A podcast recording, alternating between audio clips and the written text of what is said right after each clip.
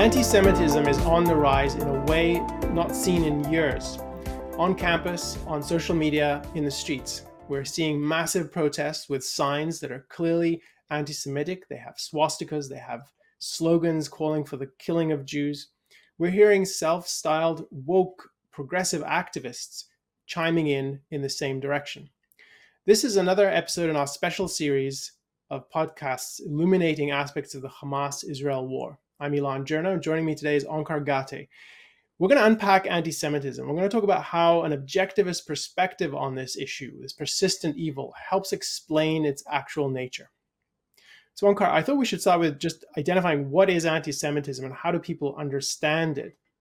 So, if you look in a dictionary, naturally, the, the thing that you will find is that it's hostility or prejudice against Jewish people. So I think the easy observation here is that it's about a collective, it's about a group. But here, this is where I think the common or conventional understandings really break down because one thing you'll hear is it's about essentially about religion. And I don't think that's really true in the contemporary space, and as we're seeing it today in the streets and on social media, uh, partly because often the people identified as Jews, there's no evidence that they're actually believers. There's no evidence that they practice this religion and in many cases it's it's certainly not true so they're not being isolated because of their religious belief primarily it's they're being isolated and and persecuted because of a membership in a group uh, and I think the other dimension that people think of is it's a it's akin to racism or is a form of racism. And I think there's this is uh, in the right direction. There's certainly aspects of this that look like racism, but again, the the a moment's reflection will tell you first, race is not a useful category to think about. And second, insofar as people identify by a certain race, there isn't a clear Jewish race. If you, if you visit Israel, if you visit a Jewish community, you'll see that there are people from all parts of the world who look very different insofar as race corresponds in some sense to physical appearance. It doesn't really match. Uh, so I think this is there's something here about being grouped into a collective and being seen in some way that is not about the kind of choices you make that's true in the conventional system. But I don't think this is really adequate for understanding the the contemporary surge in anti-Semitism. I'm curious, eh, what's your experience in seeing this, and how do you think of it? Yeah, I agree, especially with the. It's not essentially today about religion. It's not that, that there taking issue with some of the r- religious doctrine of Judaism. It's directed at a group of people. Um, it's indiscriminate of treating all these people the same. But yeah, they can identify it exactly as a race, but there's something in common that they think of and that they're viewing these people and it's very dehumanizing this is part of what people the the that it's akin to racism it's a dehumanization of viewing everyone not as individuals, but as the member of some collective. You can have a collective assessment of these people as bad, evil, um, and they need to be eliminated or eradicated. The and I think if one asks, so what is it that they're actually viewing the whatever Jews or Israel, what they have in common? It's much more now what anti-Semitism is is it's a mask for viewing um, or uh, of a hatred of ability, achievement, success, prosperity. I think one saw that just with Israel uh, the, as a focal point when Israel became a powerful com- uh, country. Many people have noticed that after the 1967 war, when they routed the Arab armies that are trying trying once again to eliminate Israel, it became clear, yeah, Israel's a successful, powerful country that's achieved something. And world opinion flipped from viewing Israel as okay, maybe we should be sympathetic. They're victims of the Holocaust. Um, they need a refuge. To now they're powerful. They've achieved something. They're far outstripping economically the countries in the, the other countries in the Middle East.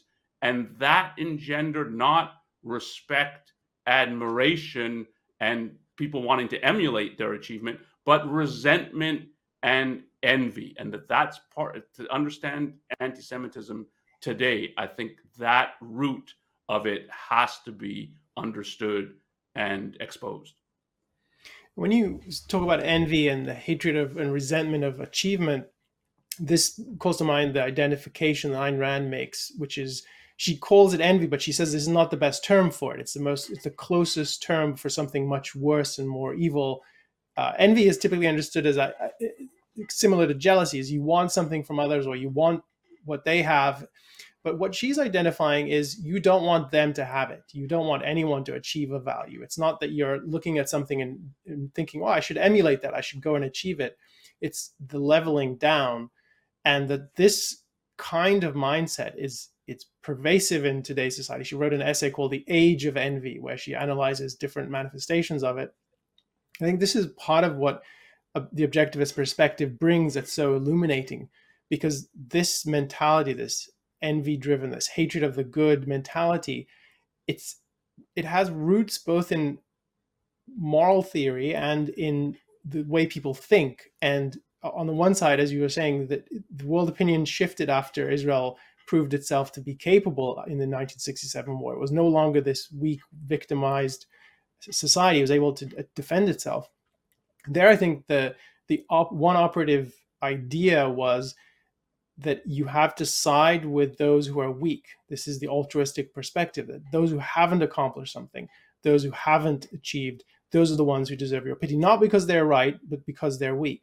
And that was definitely true. And then that's, I think, a, a fundamental reason for that flip that you're describing. And i think it's also it also speaks to the kind of resentment that you see of, of israel today elsewhere. And i think the other route here which i'm interested in hearing more from you on is that it's a kind of mindset that goes along with that which is the way you think about the world. And i think Ayn Rand sometimes talks about it as being anti-effort and this resentment of having to do the work to think about the world and navigate it. How do you con- conceptualize that? Yes, yes, she put it, it it's anti-effort, it's anti-intellectual, and her, I think, preferred term is it's anti-conceptual. That to live a human life, to live a life where you make something of yourself, that you're oriented towards values, achievement, knowledge, prosperity, it takes a lot of effort. It takes, and primarily it takes mental effort. And then you translate your ideas and your vision and your ideals into action in the world. Um, in the way that Israel built a country out of nothing, coming out of World War II. That that's the kind. It takes first mental effort, and then it takes a lot of physical effort to build and to create. And when someone's faced with that, you have you can think of it as the two options. You can think, yeah, there's something here that's admirable and that I want to emulate, which means I'm going to put in the work, I'm going to put in the effort, I'm going to put in the thinking to try to match and maybe even outpace this achievement. So one could have seen in the Middle East with the rise of Israel, other countries and the people in those countries saying, oh, this is a great achievement. This is way better than what we have. How do we match this? How do we equal that? But that takes effort, thinking, and action. And a person who's oriented towards, no, I don't want to put in effort. I don't want to um, have to do the work to achieve, to create. When he's faced with achievement and creation, it's not, oh, I want to emulate that. It's, I want to erase it because it's like an affront to me, pointing out my flaws, my inadequacies, the fact that I won't do anything and I won't put in the effort to rise it's a reproach. And that's what generates okay, I want to smash this. And if I eliminate this, then the reality won't be pointing out that, look, you haven't put in any effort, you haven't done anything. And of course, you're stagnating because everybody will be stagnating. And so there'll be no contrast. And that's part of what the, and this is, I think her view in the end was this is what a tribal mentality is and a descent into tribalism. She started seeing that towards the end of her life and wrote articles about this. One of them, global balkanization uh, of, of it as a kind of worldwide growing phenomenon. And I think it, it's this mentality that it's what you want to do is smash the other. And it's generated by a, a mentality that is unwilling to put in the effort to build and to rise. I think it's important to identify how we think of Israel and of, of, Jewish culture and so forth, just to uh, put our view in contrast to many others. And I think the important thing, and this is something I talk about in my book, What Justice Demands America in the Israeli Palestinian Conflict. Israel is a kind of package of conflicting elements. And the two that people see is that Israel sees itself as a Jewish and democratic country.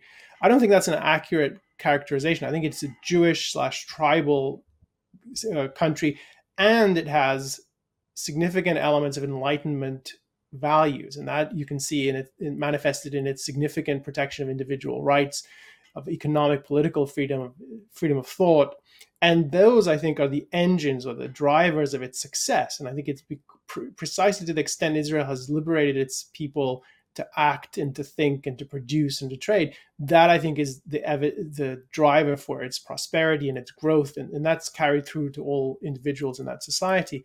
So in that sense israel has conflicting roots in in both uh, its jewish identity its tribal identity which is very much uh, fostered and reinforced within israeli culture and I think it's important to differentiate that.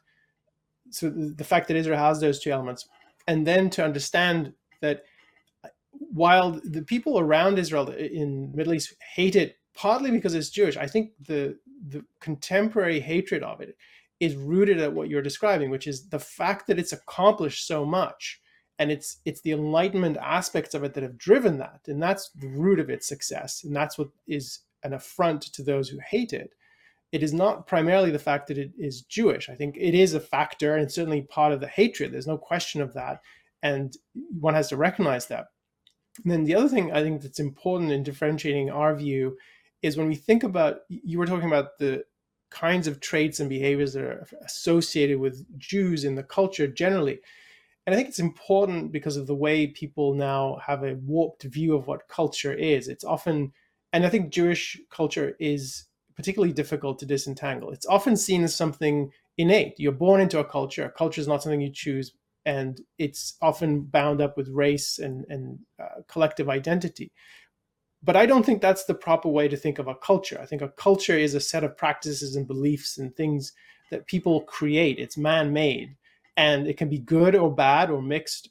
And I think this is the aspect in which the elements of Jewish culture, insofar as you you single it out and people are opposed to it, it's the chosen values that are the root of its success. So the valuing of thinking and education and learning, uh, the production, the trade, the pursuit of profit, those things which are, and I think they're rightly associated with Jews, but they're not exclusively, but they're pri- they're very frequently associated with Jewish people and Jewish culture. Those are good things and they're good things for everyone to to embrace. They're good things irrespective of what family you're born into what race you think you are what culture you you regard as your own. Those are universal values and again again i think those are things that you can see in other societies and their their roots of what makes america a good society. So it's important to differentiate the chosen values inherent in a, in a group of people's culture and then within a society, so Israel's cult, political framework and its uh, um, the kind of values that that government system upholds. And I think it, when you understand that the best elements of Israel are rooted in the best ideas of the West, of the Enlightenment legacy, then the kind of hostility you see towards Israel is not explained by Israeli politics primarily. It's not. There's no Israeli pol- policy that could be adopted that would assuage the hatred or that would appease the hatred of those who see it as an affront to their lack of achievement, a lack of willingness to to uh, pursue values. So I think in that sense, it's a deep kind of hatred, and it's a hatred of good things for being good things that have been embraced by a certain group of people and that could be embraced by others. Yeah, let me give three points to reinforce what you're saying and, and some of the evidence for what you're saying. So that it's not essentially about Judaism as a religion. The Arab world, when it first started attacking Israel, and that's from the inception of Israel, was viewed and viewed itself as at least at least its leadership as more secular, were socialist, communist, and still they wanted to eradicate Israel off the face of the map. I mean, it wasn't that oh, it's because we're Islamic and this is Judaism in the presence of Islam. They grafted on to Islam as a means to try to destroy Israel. It's the the weapon of socialism, communism doesn't seem effective, so let's find something else. But what stayed common is they wanted to wipe out Israel, and that tells you the hatred's deeper and not primarily about the religion. And then from the other side, that as Israel became more distinctively Western, so it started as embracing socialism and like maybe that's the wave of the future.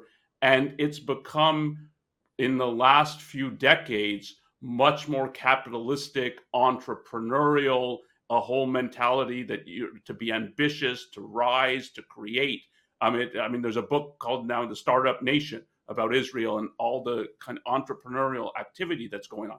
As Israel, Israel became more like America, it became more hated, and that too is telling you that yeah, the hatred is not directed towards the that the fact that it's a Jewish religion or the fact of the kind of concrete grievances that they'll bring up. It's that Israel is successful, and the more successful it became, and the more reproach to a stagnant kind of mentality, the more hated it became. And then to get, and especially on college campuses, that what is driving it is a real hatred of values. I think the juxtaposition of the Israel Hamas war with Russia Ukraine is important to get the motivation of what is going on. Ukraine did basically nothing.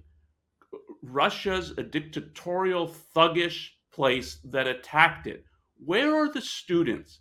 Where are they protesting? Where are they asking for a ceasefire? Where are they asking to drive Russia out of here? Why don't they care about it? They don't care about it because it's Ukraine being attacked. It's something that's compared to Russia more Western, um, more prosperous. They don't care about that. But Israel against Hamas, they care that Hamas, they, they whitewash Hamas and what their nature is, and they care that, oh, well, Israel doesn't have a right to do this, and this is all disproportionate. We need a ceasefire for this. So when I mean, Hamas is vicious totalitarian killers, which they demonstrated on October 7th. But anybody who knew anything about the region knew that this is the nature of Hamas. That they don't want to eliminate. And what they their whole animus is against Israel. And when you have something parallel that you have a victim in Ukraine, they don't care about that victim because it's not primitive, um, stagnant, uh, uh, uh, anti-conceptual or tribal in that way, and that they're not calling for a ceasefire there, but they want Israel to stop after it's being attacked. That tells you they're not driven by anything resembling values. Why don't we talk a bit about the drivers of what makes anti-Semitism in today's world such an enduring phenomenon? And we've already touched on a couple, a couple of these, but let's develop a bit more when you were saying how the neighboring Arab countries in the Middle East over the last few decades, 50 years plus, 75 years, have turned against Israel and become more and more hostile to it, I think a major part of that story that we've talked about uh, at length here at the Institute is the rise of Islamic totalitarianism as an ideological political enterprise in the region. And the big turning point for that was the 1979 Iranian Revolution, which really supercharged and, and, and galvanized rather uh, the Islamist movement, including groups like Hamas, which was inspired and, and came to fruition in the 1980s. Now, I think one way people understand Islamic totalitarianism uh, is th- this is a, a, goal of establishing a, a society devi- defined in every respect down to every last detail by Islamic law, and it and that can seem at a certain level like well they have a certain vision those are their ideals and they're trying to realize them. And the reality is that those aren't ideals those are vicious goals and they're um, they're really about dominating people about destroying people and the the further deeper analysis of what Islamic totalitarianism provides is the point you were uh, point uh, um, you mentioned earlier, which is it it is a powerful rationalization for the failure of Islamic Arab countries in the region by comparison with Israel. And I think this is the important thing. it, it is not an accident that the Islamist movement has an obsession with Israel and it's not because they feel threatened by it. It's because they threatened materially like israel's going to attack them. Isn't there's no interest in going after them. What they're threatened by is the, the evidence of its success as a basically western society as a basically secular non-muslim infidel society that is just unimaginably more prosperous uh, and, and, more advanced intellectually and politically and scientifically. And that is a, a rebuke or a reproach as you put it earlier to the story that they tell themselves and they tell their followers, which is we're we failed because we haven't been pious enough. We need to be more pious. We need to be more uh, loyal to the path of Allah, and we have to kill people who stand in our way. And that I think is a, a, an example of how evil ideologies are systems of rationalization. This is uh, the identification Ayn Rand makes. I hope I got the wording right, but it's basically that if you have one of these uh, ideological systems that is fundamentally mystical, fundamentally irrational. It is a powerful tool for rationalizing evil and, and carrying out evil and, and covering up the goals that you have that you aren't willing to truly speak of. And I think that's an important driver in understanding the anti-Semitism of the Islamic totalitarianism movement and the, in the region generally. And one just quick side point for people. I, I, hope people will go and read the Hamas Covenant, which is its founding document. It is a horrible document, but it, it's it, it's frank about what they're trying to do. The aspect that I think I would point people to is to see its connection and its citing of a notorious anti-Semitic conspiracy fantasy theory, how you characterize it, called the Protocols of the Elders of Zion how anyone could take that seriously is is is, is hard to uh, comprehend, but it is mentioned in the Hamas covenant as a reputable source for what the quote Jews are trying to do, which is to take over the world. So this is it's woven into their mentality. It's something they are proud to include in their founding document. I think that speaks to the kind of rationalization of of a hatred of the good, where this is what they'll resort to. Um, I want to put it, uh, throw it back to you, Onkar, to talk about some of the other drivers that we see uh, in in other parts of the world that are behind anti-Semitism today.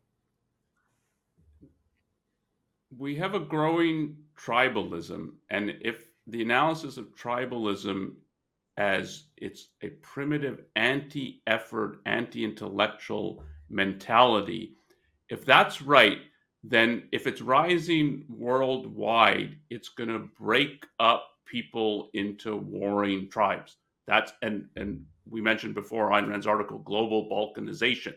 That's what she started to see that the globe is more resembling, becoming more and more resembling the Balkans, which you can think of as uh, it's a it's a primitive backwater of Europe. It was often viewed like that of these warring tribes that you're and part of your whole identity becomes defined by the other and opposition to the other, the outsider. And you can see that, you certainly see that on the political right today. The, the rise of, of nationalism, which people have noticed across the globe, Europe, America, um, in the Far East as well. The, and the kind of populism, if we think just here in the US, the Trump phenomenon. And when they Trump, talk about Trump's base and that his base is unshakable, part of what that means is no matter what he does, people are going to keep following him. That's a tribal leader it's my leader, right or wrong, my tribe, right or wrong.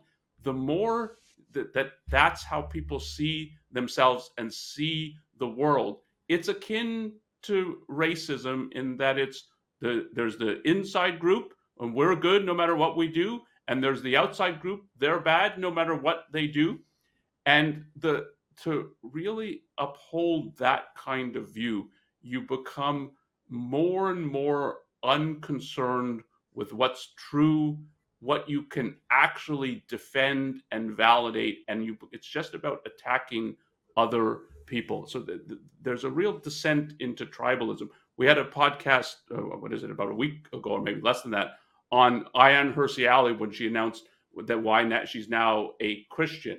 And when you read that document, as we talked about in the podcast, it's just it's a tribal document. It's I'm fearful of the Islamists, of Russia, China, the woke, and I need a tribe that's going to attack these people and somehow that I'll feel at home in, and that's all I'm going to do. And it, but but it really comes across as yeah, we're in it's warfare. There's nothing you can do about it, so you have to join some tribe. And for me, the Christians were the most innocuous, um, so that's why I'm joining.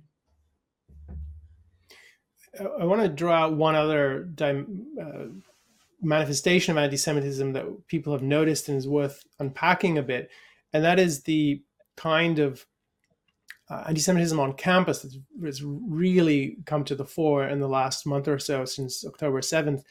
And here, I think it, people's reactions are understandable, but I, I think it it betrays a misunderstanding of what's going on on campus. So people have been shocked that there are um, DEI, diversity, equity, and inclusion administration. So many, many administrators who are there to help students uh, uh, of different minority groups, and and they're just it's a real burgeoning part of what universities are about, both in hiring and in, in the, the promotion and in every dimension you can think about. This is what now permeating how universities think of the students, think of their faculty, think of their mission and what people noticed, and I think it's it's really striking and revealing, is that since October 7th, there have been a lot of anti-Semitic attacks and threats on college campuses. I mentioned earlier, I think it's Cornell, the students were so afraid of credible threats that they would be harmed that they had to hole up in their dorms. They didn't leave.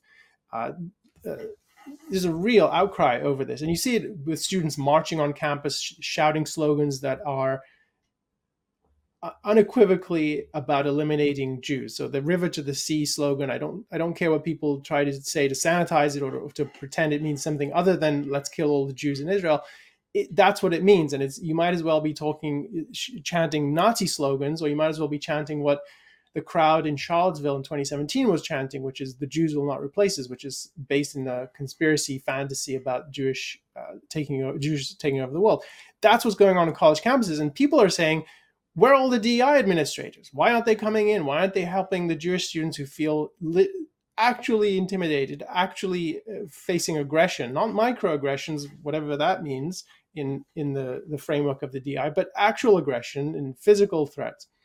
And I think this is puzzling to people. So, Onkar, do you do you think this is a, a, a bug in DEI or is it a feature? How do you think of this? I think it's a feature of DEI. I think of DEI and the its dominance on at the university level, and there's administ- in the administration, and there's DEI officers, and so on. It's an offshoot of an academic doctrine of egalitarianism, and egalitarianism is a uh, abstract formulation to justify hatred of the good for being the good. This was Ayn Rand's view of it. She wrote about it. You can read her analysis in, in one of the articles. It's an untitled letter because it, it started to rise with Ra- John Rawls in the 1970s and it took over academia. It, it started in the philosophy departments, but it went way beyond the philosophy departments. And something like DEI is just now the concrete execution of the egalitarian vision. And the egalitarian vision, what it means is hatred of the good for being the good. It was directly an attack on any individual of intelligence or ability. It's you don't deserve your intelligence, you don't deserve your ability. Anything that flows out of that, you did not earn, you don't have a right to. It can and should be taken away from you and will let you function only to the extent that you serve the people who are not intelligent, who don't have ability, who haven't earned anything.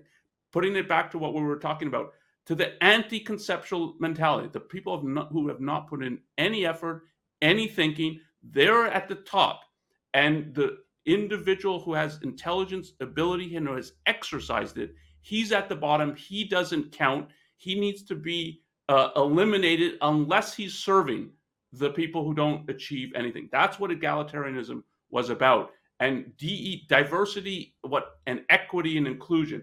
Equity is just a synonym for the egalitarian vision. What they mean by equity is the egalitarian vision. And that's a vision that is about tearing down the people who earn something, who achieve something, who build. And so that when it happens to the Jews on campus, if they're seen as, yeah, but they're the representation of people who think, who actually exert ability. The Jews are now associated with, um, they have a lot of money, they make build enterprises and companies, they're massive donors to the university and so on.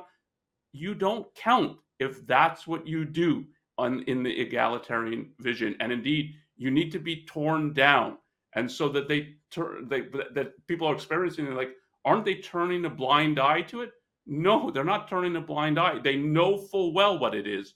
And their their attitude is yeah this is what has to be destroyed. So we should wrap up i think there are a couple of other points that are important to reinforce and, and, and establish more fully. And that is the thread that's come out in this discussion is that the to understand anti-Semitism, it's it's really important to understand the mentality, the mindset behind today's rise of tribalism, and it manifests different ways for the Islamists, for the right-wing populists slash nationalists on the American right, so-called, and and this sort of woke phenomenon where it focuses on identity and then sorting people by uh, those group features and unchosen features that they have. And I think it, it, let's circle back to the point I raised earlier, which is that a conventional view of anti-Semitism is that it's basically about religion. And here, I think the point you made in another conversation uh, we had was that it, it is religion still uh, connected to today's phenomenon, but religion understood in a particular way. So what's happening is that religion itself is a kind of uh, unrecognized tribal phenomenon. Is, is that accurate? Yeah, I think of when when you look at a culture wide, a religion is a tribal phenomenon. It's just a tribal phenomenon that people have accepted and now often think is innocuous, but it's not innocuous. And when you think of the centuries of anti-Semitism, I mean, for sure, a significant part is connected to, for instance, Christians versus Jews. And when you think of at the level of sort of the uh, the person on the street of like, I identify as Christian and I, I, as a result I hate the Jews that they that person ha- does not have a thought out view this is the evidence for Christianity I've thought about it a lot I think Christianity is true and I've looked at Judaism and it doesn't make sense to me and the evidence they point to is wrong and so it's not a thought out conceptual perspective on either themselves or other people. It's much more, I've been told that this is the proper doctrines and what I'm supposed to believe and what I'm supposed to do. And So this is what my tribe does. These are our practices that are incantations, our dogmas, and they other people have something very different. And then if you can paint them as, I mean, one of the things was Jews or Christ killers that they're not just other and alien in it, but they're a threat to you. So um, and you don't understand why, and you might like even at an individual level, you you trade with them and so on. But it's now it's from a tribal perspective, yeah, but they're evil and they need to be smashed. That it like there's centuries of that, and that's part of what religion inculcates. It inculcates a tribal mindset. And, and so that it's tribalism today, that's in common, I think, with what it was in the past. It was more under the veneer of uh, religious tribalism, but it's still a tribal mentality in the end, I think. Let's make this the last observations. And I think the natural question people will have is what do you do about this? What's the antidote? What's the solution? And I'm very sympathetic to that. I think it, this is a, a a profound evil that is scourging our society. It's, it's, it's all over the world, as we've talked about today. The caution I would give people is that if if this analysis rings true, if it, it actually is, as we're arguing, rooted in a kind of mentality, there is no quick fix. And I think it's a mistake to expect one. It's a mistake to, to hope for one, precisely because if if people are educated in schools and universities and inculcated with this mentality that you you described it as this egalitarian perspective that the those who have achieve, uh, uh, ability don't deserve to have it and you are, you exist only so far as you serve those who don't if that's the orientation you get it's permeating your education those are the ideas you're explicitly taught in higher education and it becomes the kind of mindset that you're marinating in that is a very deep problem. And it requires much more than just educating people about, say, the evils of Nazism or the evils of the Holocaust, all of which are important. And uh, it's important for people to understand what happened in the past and to learn those lessons. But it's also important to understand that that isn't sufficient, not even close to sufficient, to uproot this evil that is going through our society, that's poisoning our, our world. I think the important sort of at a culture level is is if you understand that this hatred of the good for being the good is it's a war against all values. It's, it's a war against achievement and the possibility of achievement and the, the the faculty that each individual has that makes them possible makes it possible for them to achieve anything to learn something to create. That's what this is a war against. It's a, it's a war against the best within people and therefore values that people might create. That is the that is the evil here. And i think what you need is a reorientation towards actually caring about values which is what i i, I think we see those crowds marching and, and the students chanting and, and, what's so alarming to me uh, over and above the physical threat that they pose in those contexts is that they're really twisted in the kinds of things that matter to them they are willing to whitewash evil, the kind of attacks Hamas has carried out, and they're they're indifferent to what you described as uh, in the Ukraine conflict. They're indifferent to the fate of Ukraine, and they're indifferent to Putin's aggression. That is a mind that's really not oriented to human life and what ne- what is needed in life, which is the creation of values. And I think that understanding that fundamental nihilism and what is needed to offset that is a, is a, a pursuit and a, and a cherishing of what makes values possible. Yes, I agree. And let me reiterate you said there's no short term fixes, uh, or no quick fixes. There's short term action one can take, but action towards a long range vision. That's what it has to be. So we wrote an op ed praising the donors who are questioning the millions and millions they've given to the Ivy League schools, for instance. And really, this is what you're teaching, and this is the kind of student with this kind of outlook on the world. This is what's coming out of it. And I think it's right that they should be questioning this. They should be withdrawing their donations, but not for six months until the crisis is over and then we start donating again. It's rather you have to think, yeah, this was a result of a lot of perverse education over decades, and that needs to change. And the change isn't um, you can do it in six months. You can start now. So, and they should start now. So there's short-term action to take, but towards a long-range vision of reinstilling actual values in education and an orientation towards um, the best of Western civilization, which is the a, a focus on reason and science on freedom, on individualism, on the pursuit of happiness and American form of government. Like that's what kids need to learn. That that's what how we've risen to have the standard of living that they enjoy when they're on their smartphones and so on. That like where did that come from? What made that possible? That's what they need to understand. That's an educational vision, but it's not something given how bad the universities are now. It's not something you can change in 6 months or 2 years. Yeah, I think that one way I would put the point slightly differently is that uh, there's a need, there's a big hole in our society, the big gap, and what is needed to, is a vacuum rather. And what's needed to fill it is a positive vision, and what you're describing are the, the major features of that positive vision. I, I often think of the, one of the values of uh, I get from reading Ayn Rand's novels and her philosophy in general is that it does provide a positive ideal of what human life for you as an individual looks like, what it means to live and produce and, and grow.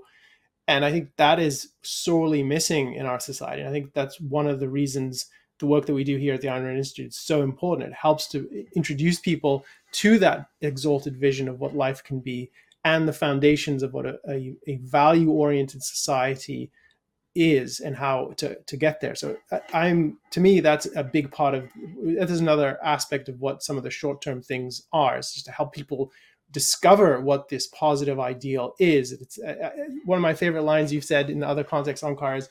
The the Enlightenment uh, needed a philosophy, needed a moral foundation, and I think it's objectivism is the philosophy the Enlightenment deserved but didn't have. I think you put it something like that, and I often think of it that way because that's what our society needs but doesn't have, and our job is to help people find it, is objectivism, the philosophy of Ayn Rand, and the ideal that she projects uh, in her novels. So, thank you for being with us. Uh, we hope uh, to do more episodes in this special series, and we will be back with another regular episode of New Ideal next time. Thanks for being with us. You've been listening to New Ideal, a podcast from the Ayn Rand Institute. If you like what you hear, leave us a review, share with a friend, and subscribe to our other podcasts. This podcast was made possible by donors to the Ayn Rand Institute. Help support this podcast by becoming an ARI member. Go to aynrand.org forward slash membership.